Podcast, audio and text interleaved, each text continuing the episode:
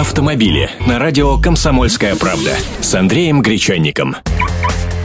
Здравствуйте. С отменой в прошлом году нулевого промилле сухой закон на дорогах никто не отменял. Теперь прямо говорится в законе о запрете водителю употреблять алкогольные напитки, наркотические или психотропные вещества.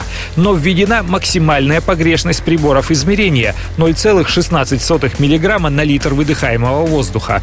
Если будет больше, хотя бы на одну сотую долю гаишник высадит вас из-за руля, а судья лишит права управления транспортным средством на срок от полутора до двух лет. И штраф выпишет вдобавок в 30 тысяч рублей. То же самое за отказ пройти освидетельствование у медиков для первого раза.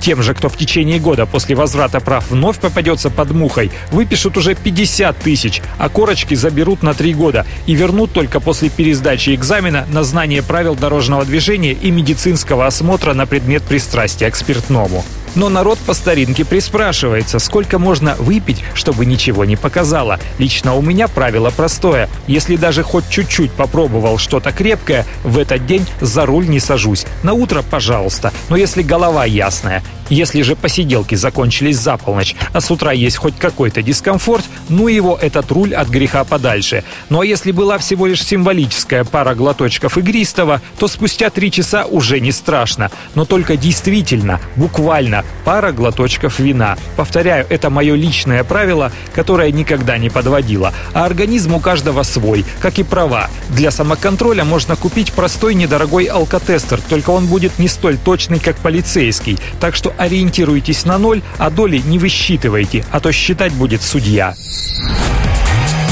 Автомобили с Андреем Гречанником.